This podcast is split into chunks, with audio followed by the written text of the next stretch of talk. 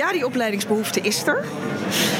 Maar ik merk wel dat dat wel lastig te combineren Het is. lukt me dus ook wel zo, zeg maar, via eh on the fly of op het werk eh, met eh, internet en dergelijke. Kan, je- kan je ook veel, veel te weten te komen. Volgens mij is daar voornamelijk het voor dat je echt die tijd moet vrijmaken. Omdat het veel belangrijker is dan en heel veel dingen die je overdag aan het doen bent.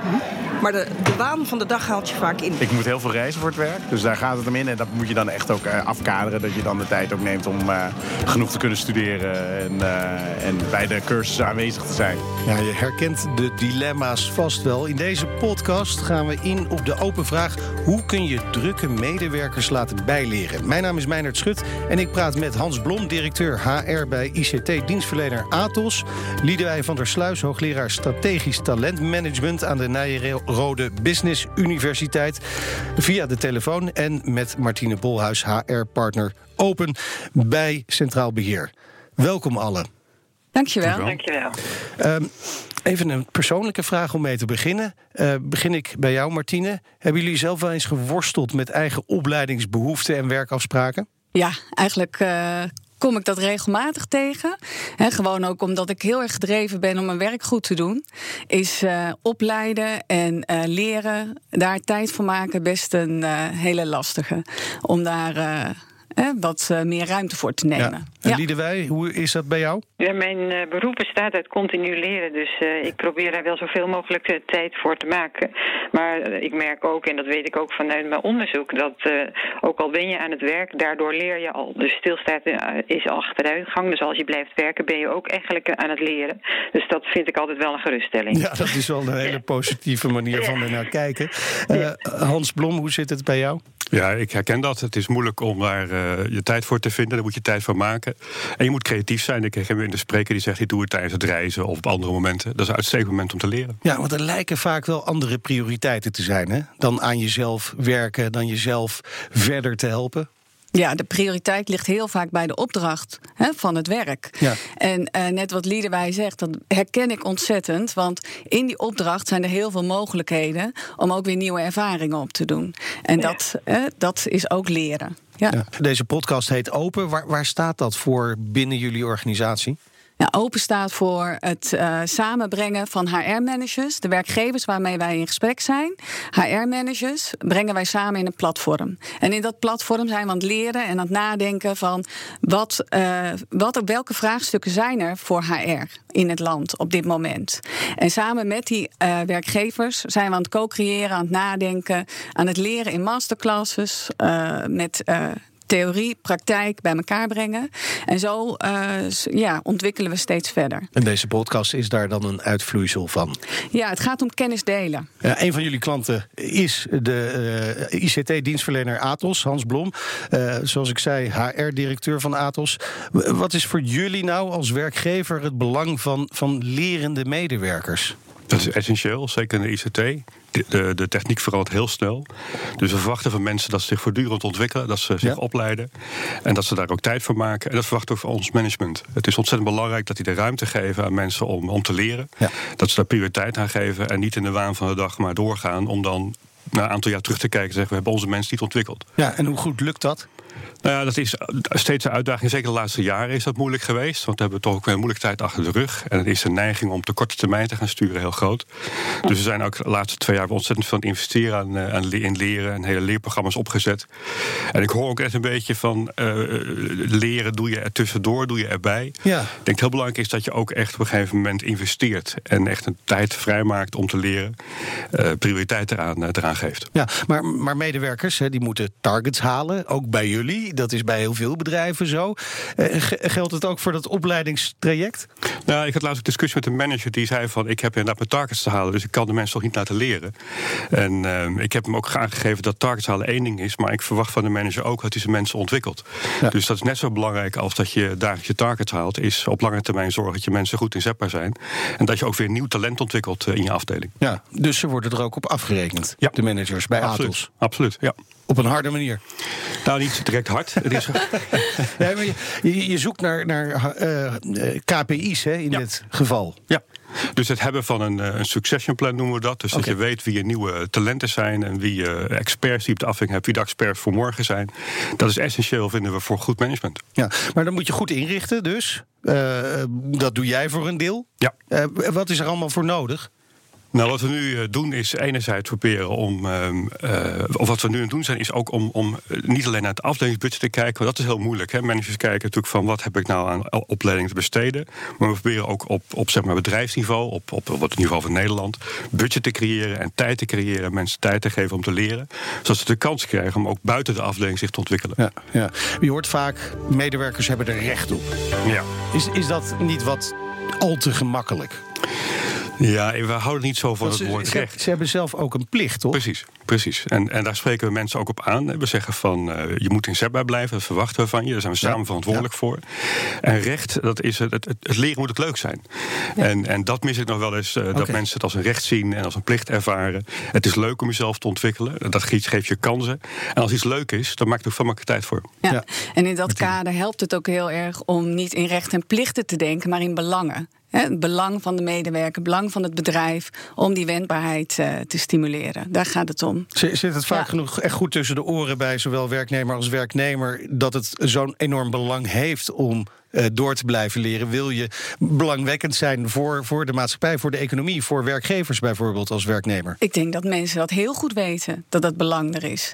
Alleen de tijd nemen hè, en even uh, die stap terug te doen, een reflectie hoort daarbij, maar ook het stilstaan, hè, het gesprek daarover, dat maakt of iemand in beweging gaat komen of niet. Ja. Uh, ja. Hans, jij vraagt werknemers ook om in eigen tijd te leren, tijd daarin te investeren. Ja, wij zien het als een gezamenlijke verantwoordelijkheid. Dus we moeten zeker als bedrijf uh, tijd bieden. Er moet niet voor weglopen voor die verantwoordelijkheid.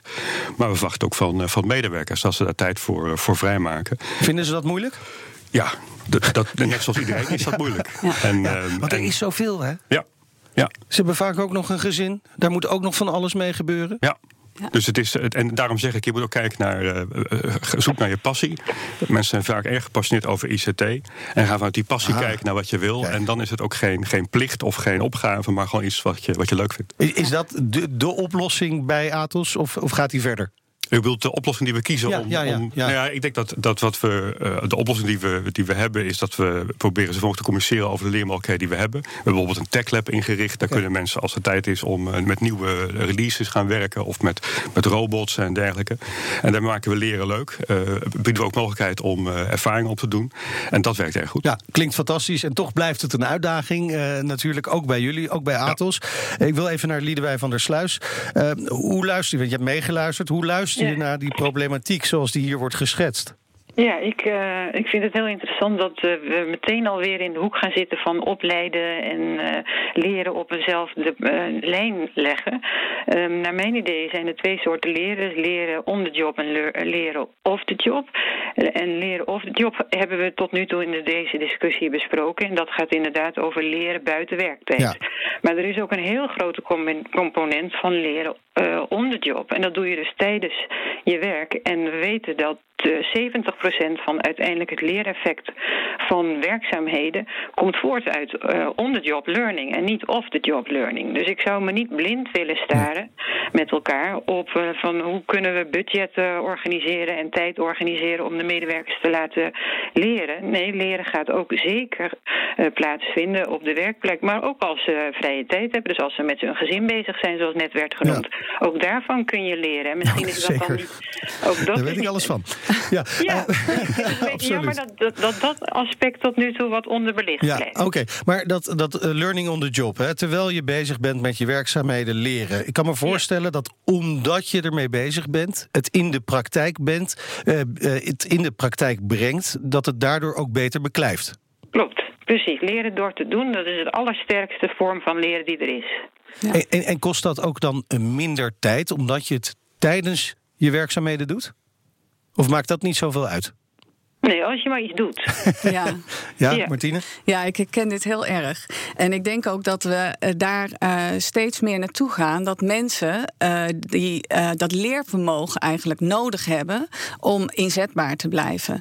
Hè, dus ook weer nieuwe dingen doen, nieuwe dingen uitproberen, jezelf stretchen. Hè, eh, eh, daar gaat het over. We weten niet wat het werk van morgen is. Het werk van wat we vandaag doen is over een aantal jaren totaal anders. Dus het gaat ook om dat leervermogen wat we ontwikkelen. Ja, Ja. Misschien ja, dat is inderdaad het leervermogen, maar er hoort ook een leerhouding bij. En een eh, leerhouding is net iets anders, namelijk dat is de wil om te leren. Want je kunt heel veel kunnen leren, dat is je leervermogen. Maar als je een leerhouding hebt van nou, het zal allemaal wel en de baas moet zorgen dat ik iets kan leren, dan houdt het ook op. Dus een open, actieve, wakkere leerhouding is essentieel om te kunnen blijven leren. En daar horen dus gewoon eh, dingen bij, zoals eh, het zijn van nieuwsgierig. Dus op een open manier met je collega's omgaan en op een nieuwsgierige manier met klanten in gesprek gaan. En dat kost dus allemaal niet, niks, want dan ben je toch al aan het werken en eh, bezig. Ja, goed, maar, is, maar eh, niet iedereen kan dat zomaar, toch? Dat, dat zit ook wel in de mens. De ene persoon is nou eenmaal nieuwsgieriger dan de Ja. ander.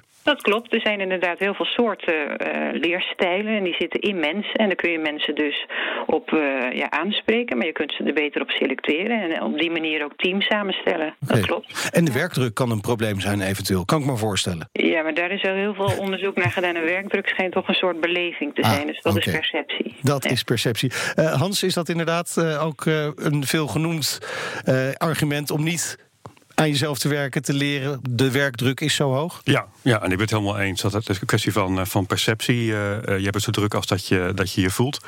En eh, ik even aansluiten op het verhaal. Ik ben helemaal eens dat leren on the job, dat is ook, eh, we hanteren ook die 7% regeling, Ja. regel. Het is wel zo. En dat kun je bevorderen door eh, in het begin van het jaar een soort invulplan te maken met je manager. En daar spreek je af van waar ga ik me dit jaar op richten. En dan kun je zeggen van ik ga een heel druk project in. En je kunt van tevoren zeggen, laat ik nou eens letten op mijn eh En daar feedback op vragen. En iemand als als coach aanwijst daarin. En dan leer je perfect georganiseerd on the job.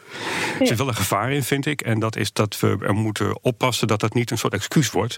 Van ja, je bent hartstikke druk, dus je leert al heel veel on the job. En vervolgens eh, investeer je niet in de reguliere training. Dat is Ja, toch de basis. Oké. Maar het is maar 10%. Dus we moeten niet op blind staren. Nee. Maar het wel blijft doen. Maar je hebt het dus allebei nodig. En je moet voor allebei tijd maken. Ja. Maar het is dan, als je dat doet, dan is het heel waardevol. Toch vraag ik me af, hè, want het klinkt heel goed. Learning on the job klinkt heel prettig. Ehm, eh, je komt nu net met een concreet voorbeeld hoe jullie dat doen bij Atos. Z- zijn er ook andere mogelijkheden, Liedewij? Eh, Ja, door gewoon altijd als je ja, buiten bent of als je bezig bent, eh, eigenlijk als je leeft, gewoon met een open houding kijken naar Ja. de wereld Ja, en naar, Die en nieuwsgierigheid toch weer. Ja, dus niet vanuit vooroordelen naar de wereld blijven kijken, maar met een open houding. En dat is een ongelooflijk leerzame houding en daar kun je heel veel profijt van hebben. En Martine, we hebben het Ja. nu over één voorbeeld, hè, Atos. eh, omdat Atos nou eenmaal hier in de studio staat. Maar eh, dit zal ongetwijfeld voor veel meer bedrijven eh, gelden waar jullie mee te maken krijgen. Ja, dit speelt in heel veel branches. Eh, verschillende branches. Zo eh, bijvoorbeeld ook een transportbedrijf waar ik mee in gesprek ben. Daar hebben ze te maken met chauffeurs die altijd gericht moeten zijn op inzet van ritten. Je werkt in een rooster Dat is een waarschijnlijk ook. rooster, maar ook de uren op de rit. dat is declarabel, dat, dat is geld waard. En in die zin zou ik ook anders naar leren willen kijken. Dat het ook een van de investeringen is van, eh, van je bedrijf. Ja. Hè, wat, wat iets opbrengt. Moet je het gewoon op de begroting zetten? Ehm, ja, wellicht wel. en ook wel echt onderdeel maken van het gesprek. want eh, ook leidinggevenden hebben hier een belangrijke rol in. we hadden het net over eh, hoe medewerkers hier nieuwsgierig moeten zijn. Maar leidinggevenden kunnen daar ook een rol in spelen door die nieuwsgierigheid aan te wakkeren. En tijd te nemen om eh, het daarover te hebben. Van waar ben je nou nu nieuwsgierig naar? Wat wil je? Waar eh, zit jouw passie? Wat Ja. eh, Hans net noemt. Ja. Ja. Maar wat me dan lastig lijkt, hè, dat als je met, als leidinggevende met een medewerker praat over die passie. Mhm. En die sluit totaal niet aan op wat je bedrijf doet. Wat moet je daar dan mee? Ja, daar, daar moet je het dan wel over hebben. Ja, ja. En, en Liedewij, heb jij daar een idee over?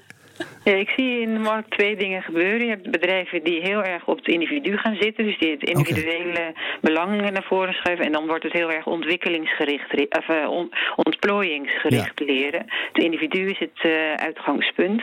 Maar je ziet ook organisaties die zitten aan de andere kant van het spectrum en die zijn ontwikkelgericht bezig. En die zeggen: nee, dit willen wij als organisatie neerzetten de komende jaren. En daar hebben we jou voor nodig. Wil jij daar ook mee in mee? Nou, van harte welkom, maar dan moet je dit en dit leren. Dus dan is het organisatie het uitgangspunt. Ik zie beide smaken. Ja, uh, en, en dat is ook een beetje, als ik het zo proefde, bij Atos zo ingericht. Hè. Jullie hebben dat Technology Lab, ja. wat je noemde. Ja. Dat is dan, daar geef je al richting mee aan. En het, richting de medewerkers eigenlijk zeg je op dat moment dan... probeer daarin je passie te vinden. Ja, en we hebben ook een, een jaarlijkse dialoog, noemen we dat. Uh, waarin we uh, portfolio-informatie en toekomstinformatie verwerken. En de medewerkers proberen te vertellen waar Atos heen gaat. En ze de mogelijkheid te bieden om daar hun eigen plannen te maken. En daarbij aan te sluiten. Ja, daar zit communicatie is hier denk ik ook één sleutelwoord. Ja. Ja. ja. communiceren over wat je hebt, wat er kan, hè, wat de mogelijkheden zijn, dat is een hele belangrijke. Ja. ja.